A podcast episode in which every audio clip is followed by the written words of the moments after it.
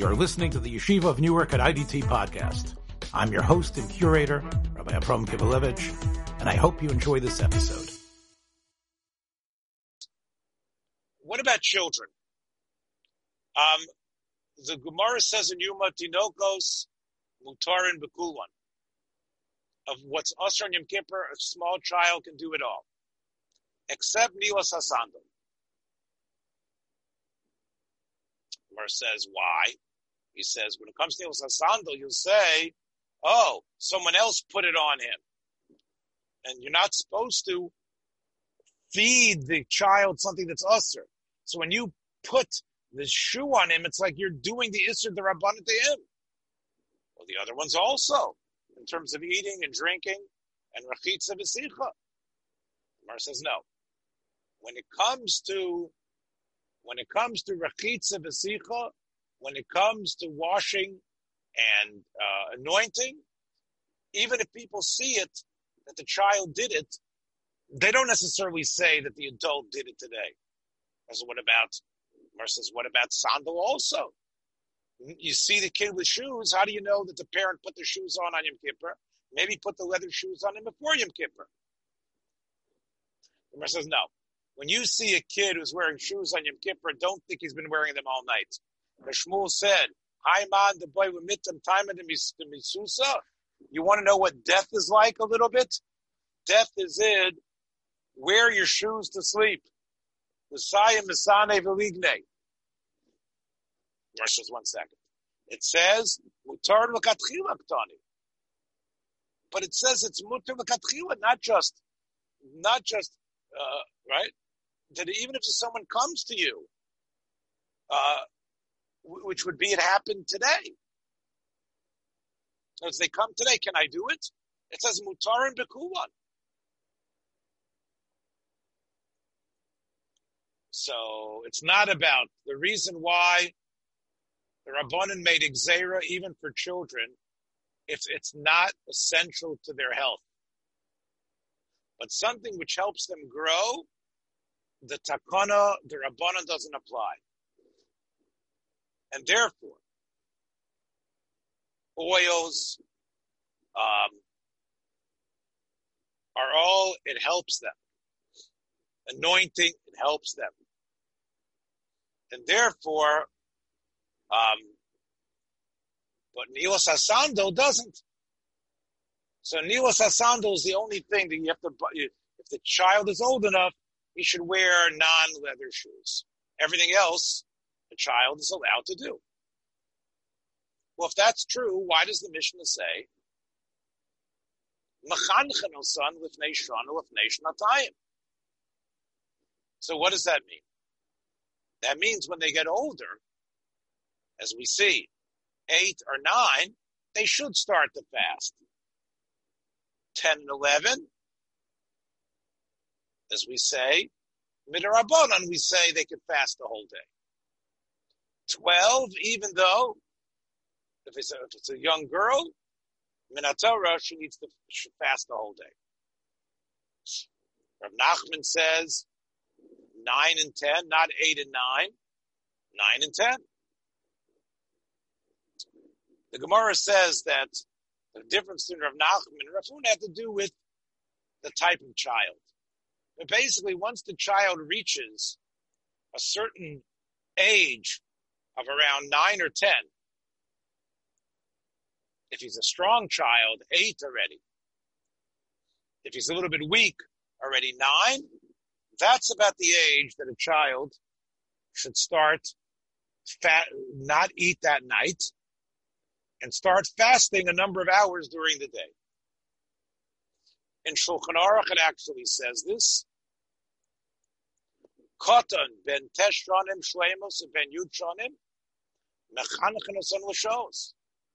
If he's nine or ten, what does that mean? Who are you, boy? When do you eat breakfast? If you eat breakfast at eight o'clock in the morning, Yom Kippur, you eat breakfast at nine if you are the, a boy that can hold out normally till 10, on Yom Kippur you fast till 11. Once he reaches 11, even though he's not considered an adult, midrabanan, he should fast the whole day for chinuch. That's the psak of the machaber. Once again, a boy reaches 11, according to the Rav Yosef Karo, there's a, if, if obviously if he's ill, you're not gonna, you're not gonna be matriach, but if he looks like he's all right, the boy should be encouraged to fast all day, midrabanan, and he should fast all day. The Ramah quotes a number of Rishonim here that says, klal. This din is not a, a relevant din. Even at 11, he doesn't have to fast the whole day. And therefore, the Trumas Hadeshen, who the Ramah is quoting, knew about all these Rishonim, Rabbi Yisrael Isserlein, and he said, if you see the boy is weak, you should definitely be somech on the Ran, the Or Zarua, and the other Rishonim, and not push him to fast. Obviously, once they're already uh, of age, then of course they have to fast and finish. Let's say, however, they are they have reached the age, but you know that they have not reached sexual maturity. We've talked about this in other halachas. So technically, it's only midrabanan. They would have to fast. However, the Ramah says, I don't want to be Mako because it could be that they had the hair, you just don't see it anymore. If a child is not yet reached nine years old, you don't want him to fast in order that he should not, Shalom, reach a sakona. In fact, he wants to be machmir. You stop him. Even though he's a very nice, firm boy, you do not allow him to fast before nine, if it's younger than nine. Um, my son Nehemiah, who was supposed to go to Eretz Yisrael today, the last minute, they decided to stay. So they're going to be staying in America till after Simchas Torah. Uh, they're going to be going to Philly and coming back. But my son Nehemiah, I remember when he was, I'm trying to think when that was, that was 1998 or 1999 it was. It was 1999. Nehemiah was almost nine years old, but he was less than nine. He, he, he refused to eat. He was fasting and fasting. And um, I remember, or maybe it was, I remember I had to force him and show him what it says because he wanted to, he wanted so much to try to fast through the day. So you need to tell them, no, you cannot. Um, next, even, even, even a shorter fast. Now, that is the psak of the Shulchan Aruch. But Reb Simcha Bunim Rabinovich, in the very popular sefer called Piskei Chuvot, says, Minagol Mechanach HaYeladim Avkashem Lamata Migil Tesha Lisanis Taina shows that even if they're eight, they should start fasting. Not like the Shulchan Aruch. The Shulchan Aruch says it's only, as you can see, when he reaches nine the minig has become to have young children fast through the morning, even if they're less than nine years old. So Rav Rabinovich says the minig is machriya against the Ramah. But that's when the child wants to fast. If the child is hungry, then you have to give him. And he, he says, I'm really hungry. He's less than nine. He comes home from shul from Kol Nidre, feed him. And if, if you tell your child, oh, you can make it, you can make it till tomorrow, you're a big boy already, you're going to be nine soon. That's a mistake. If he comes home from the Kol Nidre davening, from the Arvit davening, and he wants to eat, you should feed him. In fact, the Piskei Chubo says even older than nine. If he really feels thirsty, then give him something to drink on Yom Kippur night, as long as he isn't yet eleven. Now,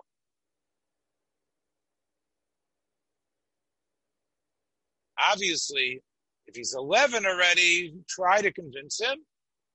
And here he says 11 year old should at least try to fast, unless he's weak, till chatzos.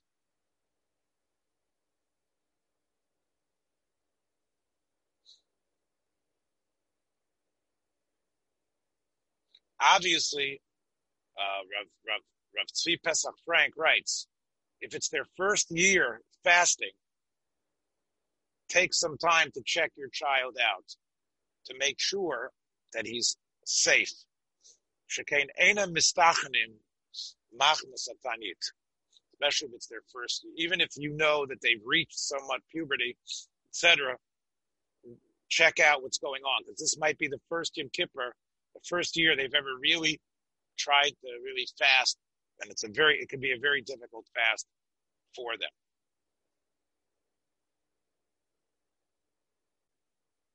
We talked earlier uh, this week about a, a woman who's pregnant.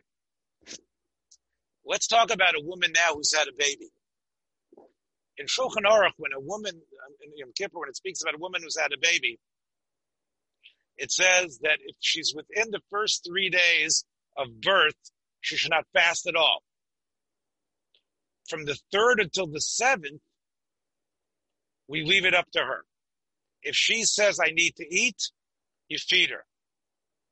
But from this point on, from seven days on, then she's like anybody else.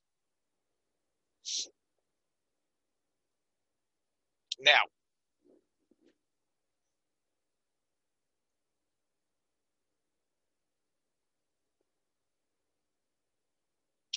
the same thing. First of all, the uh, the Halacha quotes the Sefer Sdei It says this isn't only a birth, the first three days, but even a woman who has suffered a miscarriage, also the first three days has a din of a uh, a, a misukenet, and you need to, and she's parted from fasting.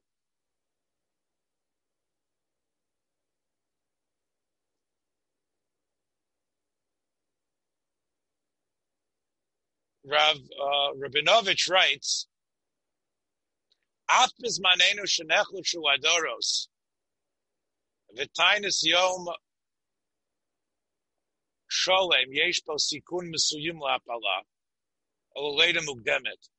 Sometimes by fasting, it could lead to a miscarriage or to a premature labor.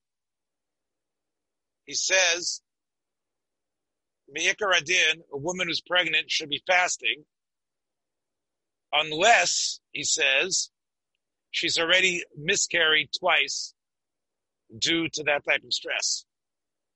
Or the doctor knows about her that she is not able to keep the child or to contain the child normally, and if she gets so weak. Now, what does it mean to be a woman who's pregnant in this case? That she knows she's pregnant. She's taken a pregnancy test even if 40 days has not elapsed since conception. Um, the Chazon Ish says that the baby, however, that was born, because we've talked about that the woman after seven days, according to the Shulchan Aruch, is no longer a chayil misukenes. So what about the child that she's nursing? So the Chazon Ish writes that every baby, whoever he is, whoever it is, is masukin for, for breast milk. And if there's a suffix that by the woman will, because she's fasting, is not going to have enough milk to feed the child, and they're going to give the baby formula. But what might that do? The Chazon Ish said that might cause the baby to have constipation.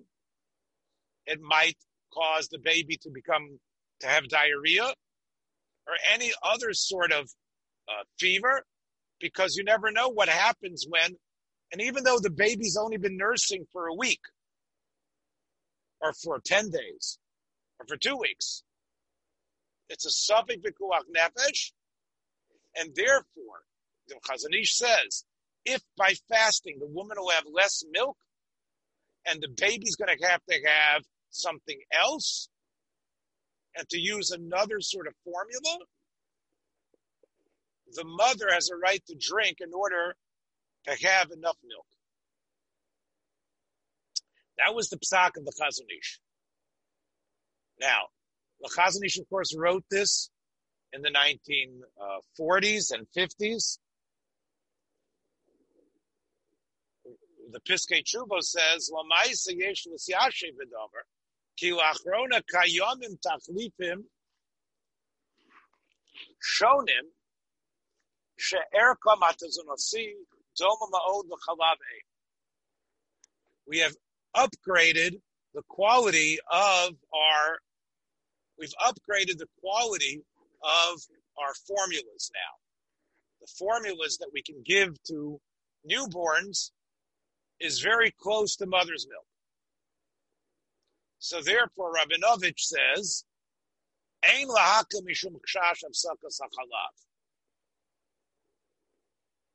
Only if you can see there's something on the child and he seems to have uh, issues and you think that he will not be able to digest anything different. Now that is what Rabinovich said. As you know, I was in this situation with my daughter Rina Rachel.